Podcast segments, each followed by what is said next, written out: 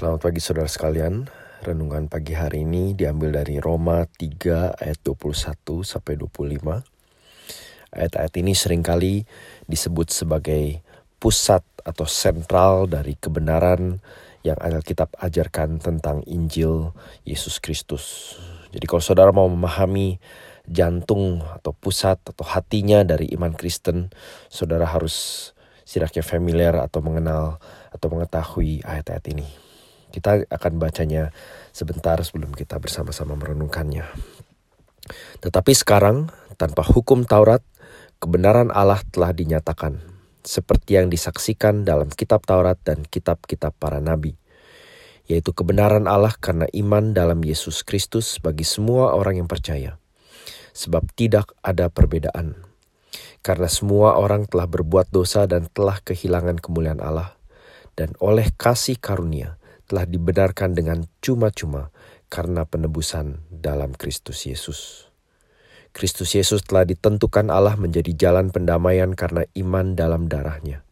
Hal ini dibuatnya untuk menunjukkan keadilannya karena ia telah membiarkan dosa-dosa yang telah terjadi dahulu pada masa kesabarannya. Nah, saudara, beberapa hari lagi kita akan bersama-sama merayakan Jumat Agung dan selama beberapa hari terakhir kita sudah melihat berbagai aspek makna dari salib dan kematian Kristus.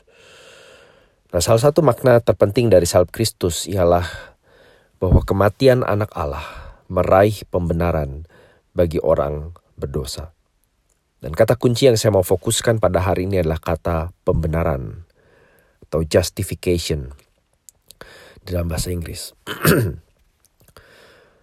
Yang kita harus ingat waktu kita berusaha memahami Injil, Injil adalah kabar baik, tetapi kabar baik yang dilatar belakangi oleh kabar buruk.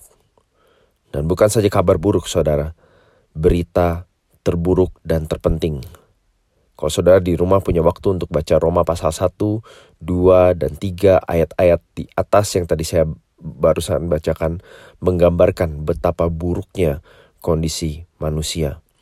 Kita mulai dari ayat 22, Paulus mengatakan tidak ada perbedaan.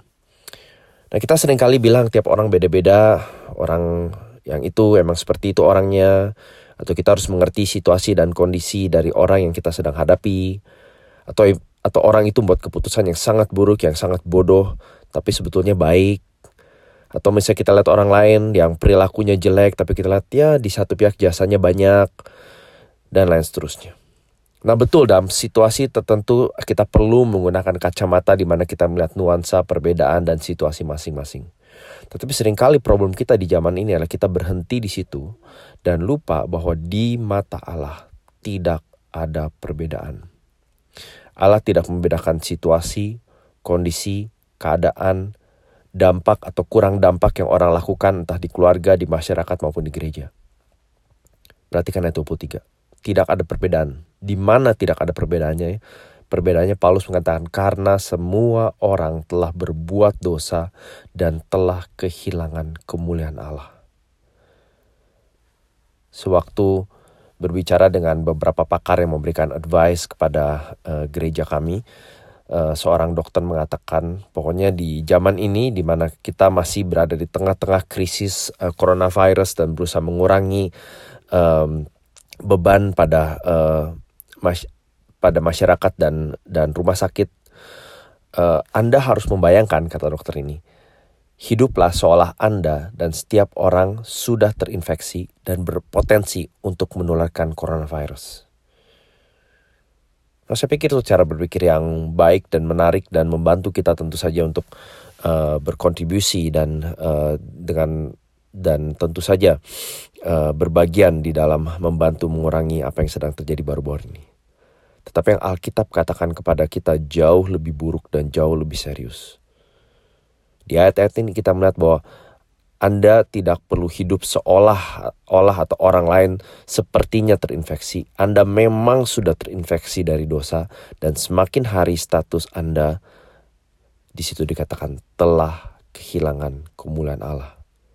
Di dalam bahasa Yunani, frase itu dituliskan dengan dengan tense yang sifatnya continuing present. Artinya waktu dikatakan telah kehilangan, kita berada dalam status terus-menerus dalam keadaan tidak dapat dan tidak mungkin diterima oleh Allah. Karena yang hilang adalah kemuliaannya di dalam diri setiap kita. Sudah bayangkan sebuah vas yang indah, yang mahal, yang antik, yang yang yang mungkin diwariskan dari keturunan ke keturunan. Suatu ketika tersenggol dan pecah berkeping-keping atau ada orang yang iseng dicelupkan ke cat yang pekat yang tidak bisa dihapus. Bentuk vasnya masih ada, warnanya masih ada, ukirannya masih ada. Tetapi vas yang tadinya indah yang mulia itu sudah kehilangan kemuliaan dan keindahan yang sungguhnya. Dan semakin saudara mengasihi dan mencintai vas itu, maka semakin hari pula perasaan sedih, marah, kecewa, kesal, entah terhadap diri kita kalau kita yang mecahin atau kepada orang lain. Semakin hari perasaan itu akan semakin bertambah. Saudara bayangkan itulah perasaan atau sikap Tuhan terhadap diri kita. Setiap kita, apa pun status, latar belakang, keadaan kita, kerohanian, jumlah tabungan, properti yang kita miliki atau yang tidak kita miliki, dicap dengan satu label tidak ada perbedaan. Setiap kita sedang berada dalam keadaan yang tidak diterima oleh Allah. Setiap kita sedang dalam keadaan yang sudah kehilangan kemuliaannya. Entah kita presiden dari rejim pemerintah yang paling sadis dan otoriter, atau kita kepala biara atau pemimpin agama yang paling rendah hati dan berbakti pada masyarakat, di mata Tuhan tidak ada perbedaan. Yang paling jahat dan yang paling baik di mata manusia dan masyarakat, di mata Allah sama-sama berdosa, sama-sama kehilangan kemuliaan Allah pencipta mereka, sama-sama berada di bawah hukuman. Saudara menurut saya inilah aspek dari Injil yang seharusnya membuat kita setidaknya sedikit atau cukup banyak tersinggung. Karena hanya Injil Yesus Kristus yang menempatkan setiap manusia sama rata terlepas dari apa pun warna kulit, situasi, keadaan, dan penampilan, penampilan atau reputasi di mata orang. Saudara, kita sehari-hari tentu saja menanyakan berbagai macam pertanyaan bukan tentang cuaca, situasi keamanan, anggota keluarga yang sakit, atau anggota keluarga atau teman yang mengalami masalah. Dan sering kali pertanyaan kita kita tanyakan karena kita mau tahu apakah ada solusi, jalan keluar, atau ada perubahan, atau ada update yang bisa membuat kita entah tenang atau tahu bagaimana kita bisa membantu. Yang pasti kita ingin bertanya karena kita gak mau gak tahu apa-apa. Kita pengen tahu sesuatu yang kita bisa lakukan atau pikirkan. Tetapi berapa dari kita pernah bertanya, bagaimana aku bisa dibenarkan di hadapan Allah yang sudah menjatuhkan hukuman bagiku? Bagaimana aku yang sudah tahu bahwa aku ini berdosa, kehilangan kemuliaan Allah dan pantas dihukum, bagaimana aku bisa menemukan jalan keluarnya? Nah, kalau Injil adalah berita terburuk dan terpenting bagi semua manusia, inilah yang juga membuat Injil Yesus menjadi berita terbaik dan terpenting bagi semua manusia. Apa yang manusia bisa lakukan untuk mendapatkan kembali kemuliaan Allah? Atau dengan kata lain untuk diterima oleh Allah sepenuhnya. Di ayat 24 kita melihat, dan kalau saya boleh tambahkan di situ kutip dari dua ayat di atasnya, dan semua orang tanpa perbedaan oleh kasih karunia telah dibenarkan dengan cuma-cuma karena penebusan dalam Kristus Yesus.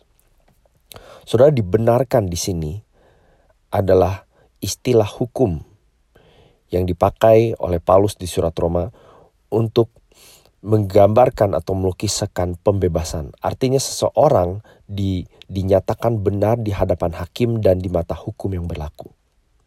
Lawan katanya tentu saja yang kita lihat tadi, lawan kata dari dibenarkan adalah dihukum. Waktu kita dibenarkan artinya yang berubah adalah status kita dari sepenuhnya bersalah dan patut dihukum dan kepada sepenuhnya dibenarkan dan diterima sepenuhnya.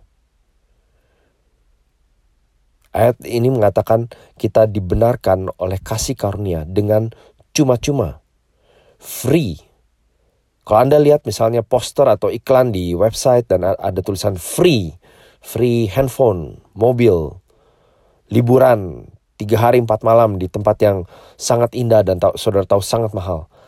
Saya yakin selain baca kata free, mata Anda berikutnya langsung cari kondisinya bukan? Anda langsung berpikir, saya harus berbuat apa dulu nih? Setelah lihat-lihat-lihat, oh ternyata harus taken kontrak 12 bulan. Oh ada syarat-syarat lainnya baru saya bisa dapat itu gratis. Tapi saudara kata cuma-cuma di sini berarti persis itu. Diberikan tanpa syarat perbuatan baik atau kondisi hati atau kondisi emosi si penerimanya. Apa pun keadaanmu hari ini, Allah dapat membenarkanmu dan mau membenarkanmu dengan cuma-cuma tanpa syarat, tanpa kondisi. Satu-satunya hal yang perlu kita lakukan adalah menerimanya dengan iman. Itu yang dimaksud di ayat 25 karena iman. Saudara, iman berarti kita mengakui bahwa kita pantas dihukum oleh Allah dan tidak pantas dibenarkan oleh Allah. Dan hanya menerima dan mensyukuri pembenarannya melalui kematian Kristus. Iman berarti mengakui, menerima, mensyukuri. Kadang kalau saya ajarkan ini saya suka menggunakan akronim yang tapi diambil dari bahasa Inggris. Iman itu kan nama bahasa Inggris faith ya, F A I T H. Uh, singkatan dari forsaking all I trust him. Ku tinggalkan semua. Aku percaya Yesus. Saudara iman itu bukan kita deal 50-50 setengah-setengah sama Tuhan. Seolah-olah kita kasih iman dan Tuhan berwajib kasih pembenaran. Kita invest separuh iman kita, Tuhan invest separuh kasih pembenaran. Saudara pembenaran, justification, pembenaran kita adalah 100% dari perbuatan Tuhan bagi kita dan demi kita dan 0% dari perbuatan kita sendiri.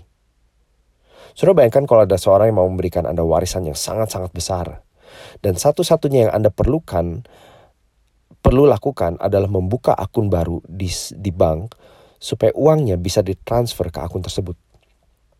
Jadi Anda tentu saja membuka akun lalu tidak lama kemudian seperti dijanjikan uangnya pun masuk. Nah saudara iman persis seperti itu. Iman kepada Yesus adalah membuka akun baru untuk menerima warisan. Coba saudara pikir. Dari ilustrasi ini, berapa persen usaha kita yang kita lakukan untuk menambah menambah akun baru kita itu dari 0 rupiah ke 10 miliar atau 100 miliar rupiah. Saudara Anda gila kalau setelah Anda dapat warisan terus orang mulai lihat eh dia pakai mobil baru, sekarang beli rumah di tempat yang mahal, bisa liburan sana sini terus orang tanya, "Wah, lu hebat ya sekarang udah maju ya, udah gimana bisnisnya, pekerjaannya?" Saudara Anda gila kalau Anda bilang iya.